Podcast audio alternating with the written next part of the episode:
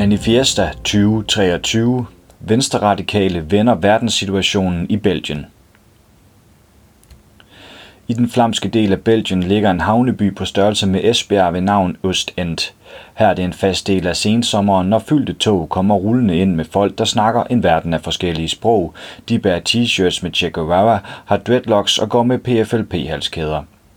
Det er Belgiens Arbejderparti, parentes PTB, et af Europas største marxistiske partier, der med sin festival Manifesta formår at drage folk fra alle verdenshjørner til Ostens vedløbsbane Hippodrome Wellington. I dag den 9. september suser ingen heste rundt i de sving, hvor der i stedet er opsat over 40 telte, madboder og scener.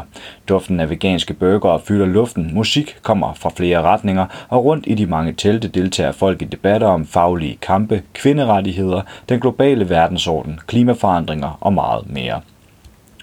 Ikke langt fra bokseringen, hvor der bliver sparet, rampen, hvor skater letter i vejret, og den opsatte væg, hvor graffitimalere er ved at male et peace, har den internationale solidaritetsbevægelse Intel fået tildelt et telt. Her sidder omkring 100 mennesker og venter i spænding på, at fire kvinder indtager scenen til en debat med titlen Kvinder imod imperialisme. Belgieren Anche van Bessalere fra Intel er moderator i debatten. Med sig har hun Les Oliva Fernandez, kubansk journalist for Belly of the Beast, Teng Chak, kinesisk forsker ved instituttet Tricontinental, samt forsker og underviser Michaela Nondo Erskov, der arbejder med fagforeningen NUMSA i Sydafrika. Man kan ikke adskille feminisme fra antiimperialisme, siger Tings Chak, der peger på, at feminisme var en forgænger for den kommunistiske kamp og basis for den revolution, som Mao Zedong anførte i Kina fra 1966 til 1976. De andre kvinder i panelet nikker anerkendende, inden Michaela Nondo Erskov får ordet og sætter gang i et kampråb med publikum. Globaliser solidaritet runger det fra teltet så højt, at de må kunne mærke kampgejsten ude i bokseringen. Selvom mainstream-medier ofte overser det, så spiller kvinder en stor rolle i verdens anti-imperialistiske kampe, fortæller Michaela Nondo Erskov og tilføjer, at kvinder bliver hårdt ramt af imperialismen. Hun peger på forholdet mellem Frankrig og dets tidligere kolonier i Afrika. Da jeg ankom med toget til Frankrig på vej hertil, stod jeg om natten på en kæmpe banegård, der var lyst op af et hav af lamper. Her bliver jeg mindet om, at hver tredje pære i Frankrig er drevet af underbetalt uran fra Niger, hvor en stor del af befolkningen selv lever uden elektricitet, pointerer Michaela Nondo Erskov. Og da jeg så stod der på banegården, kunne jeg se, at det var en afrikansk kvinde, der gik og gjorde rent på toiletterne. Den franske imperialisme tager altså ikke kun ressourcer fra Afrika, den får også afrikanere til at underkaste sig det hårde arbejde, som franskmænd generelt ikke vil beskæftige sig med, fortsætter hun. Kubaneren Liz Oliva Fernandez nikker genkendende til den forskelsbehandling, der finder sted i den imperialistiske verden. For at få mig til har måtte kæmpe en brav kamp, siger hun og minder om, at Cuba er det land i verden, der i længst tid har været underlagt sanktioner fra imperialismens bedste far, USA. Den ulovlige blokade mod Cuba, der har varet i over 60 år, stiller sig blandt andet i vejen for rejser og handel. Det er løgn, når politikere i Vesten siger, at blokaden mod Cuba kun rammer den kubanske regering. Blokaden forhindrer adgang til medicin, mad og råvarer, og det rammer de almindelige kvinder hårdest. Mange er bange for at få et barn under sanktionerne, siger Liz Oliva Fernandes. Verdens socialister skylder Cuba meget, understreger den kinesiske forsker Teng Chak, der er født i Hongkong. Cuba og Kina har til fælles, at begge lande ledes af kommunistiske partier, som er kommet til magten ved at vinde en revolutionær kamp. Fordi Kina allerede har oplevet en revolution, adskiller kampen for et bedre samfund sig fra kampe i de fleste andre lande, forklarer Tengens Chak. I Kina er fagforeningerne en del af staten, der skubber på for forandringer indenfra. Den kinesiske regering har over 5 millioner basisorganisationer. En af dem er Kinas Kvindeforbund, som gennem masseundersøgelser har fundet frem til, at kvinder i Kinas landdistrikter har haft mindre adgang til uddannelse og til at starte egen forretning. Ved at identificere de største problemer for kvinder i Kina, har forbundet været med til at løfte 15 millioner kvinder ud af fattigdom, oplyser Tengens Chak. Kinesiske Kvindeforbund har ifølge det kinesiske statsråds informationskontor gennemført uddannelsesprogrammer inden for e-handel, hvilket har spillet en afgørende rolle for at øge indkomsten for 15 millioner kvinder i Kina. Selvom både Tings Chak og Liz Oliver Fernandes kommer fra lande, der har oplevet en socialistisk revolution, så prøver de ikke at tegne billeder af hverken Kina eller Cuba som værende perfekte lande, hvor der ingen udfordringer er på spørgsmål om ligestilling. Det forholder sig ikke sådan, at Cuba er totalt fri fra patriarkat og racisme. Det har vi arvet fra kolonitiden, siger den sorte kubaner Liz Oliver Fernandes. Mange af verdens problemer i dag synes at stamme fra kolonitiden. Michaela Nondo Erskov fra Sydafrika kritiserer, at verdens 22 rigeste mænd ejer mere værdi end alle kvinder i Afrika til sammen. En eller anden råb skam, kræver hun, hvor til publikum højlydt råber skam. Kl. 13 starter en ny debat. Denne gang er hovedpersonerne Jeremy Corbyn, medlem af Storbritanniens parlament og tidligere leder af partiet Labour, Sevim Dagdelen, medlem af det tyske parlament for partiet Die Linke, og Peter Mertens, generalsekretær medlem af Belgiens parlament for det marxistiske parti PTB. Debatten har overskriften Polikrise og nye internationale relationer og handler altså om det virvar af kriser, der definerer vores verden i dag. Klimakrise, krig, inflation, sundhedskriser og deres samlede indflydelse på verdensordenen. Jeremy Corbyn starter debatten ud med at takke for invitationen til Manifesta. Derefter takker han dem, der væltede Pinochet i Chile. Det er nemlig 50 år siden, at general Augusto Pinochet med støtte fra USA gennemførte et blodigt militærkup mod Chiles venstrefløjsregering Unidad Popular. Et emne, der kommer til at fylde meget i debatten, er BRICS-samarbejdet, der består af Brasilien, Rusland, Indien, Kina og Sydafrika. BRICS bliver af de tre debattører anset for at være bannerfører for en ny fremtid for lande i det globale syd. Til næste år vil BRICS bestå af yderligere seks lande, Saudi-Arabien, Forenede Arabiske Emirater, Ægypten, Iran, Etiopien og Argentina. Belgien Peter Mertens peger den forbindelse på et økonomisk vendepunkt, der fandt sted i marts 2023.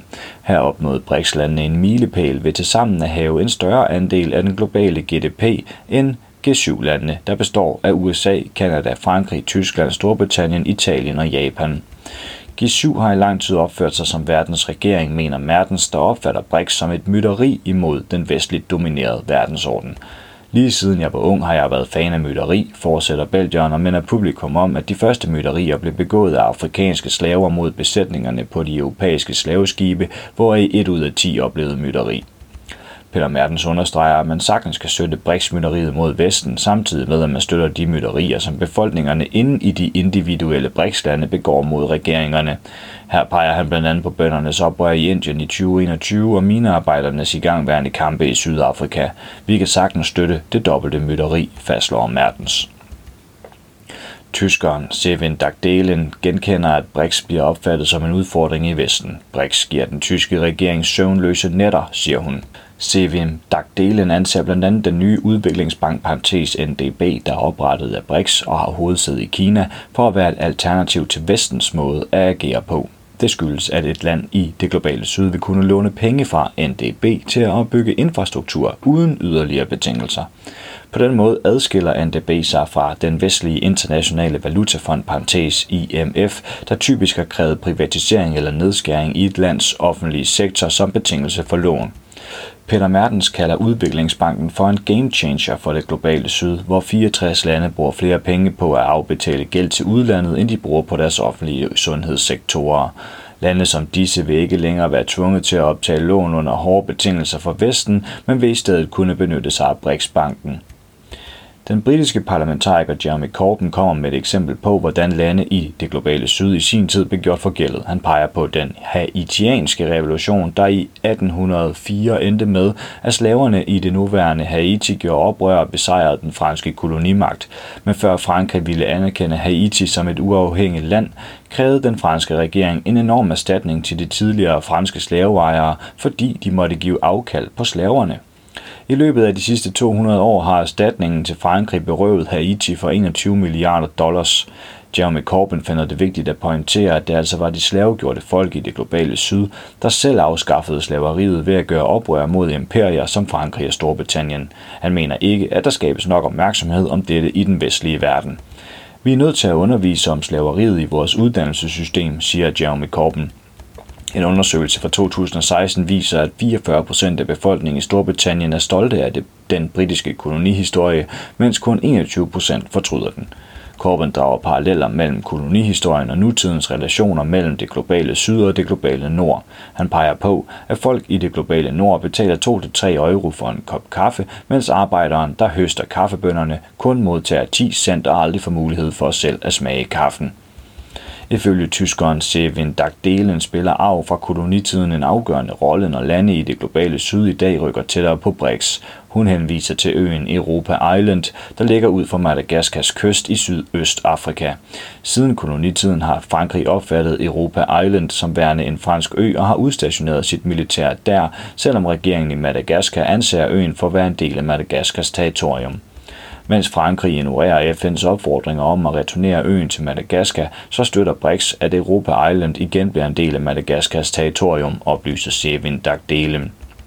Debatten bevæger sig nu over i de konflikter, som den vestlige verden anført af USA står overfor. Peter Mertens kritiserer USA's præsident Joe Biden for at fortsætte handelskrigen mod Kina, der blev startet, da Donald Trump i 2018 indførte handelsbarriere på kinesiske varer.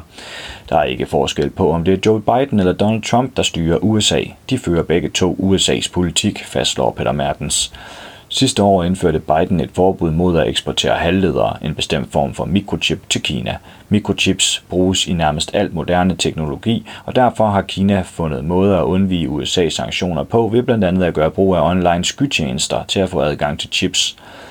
På en måde spiller Kina den samme rolle som Cuba, bare i meget større skala. Ligesom Cuba forsøger Kina at undvige USA's sanktioner ved at være kreativ, siger Mertens.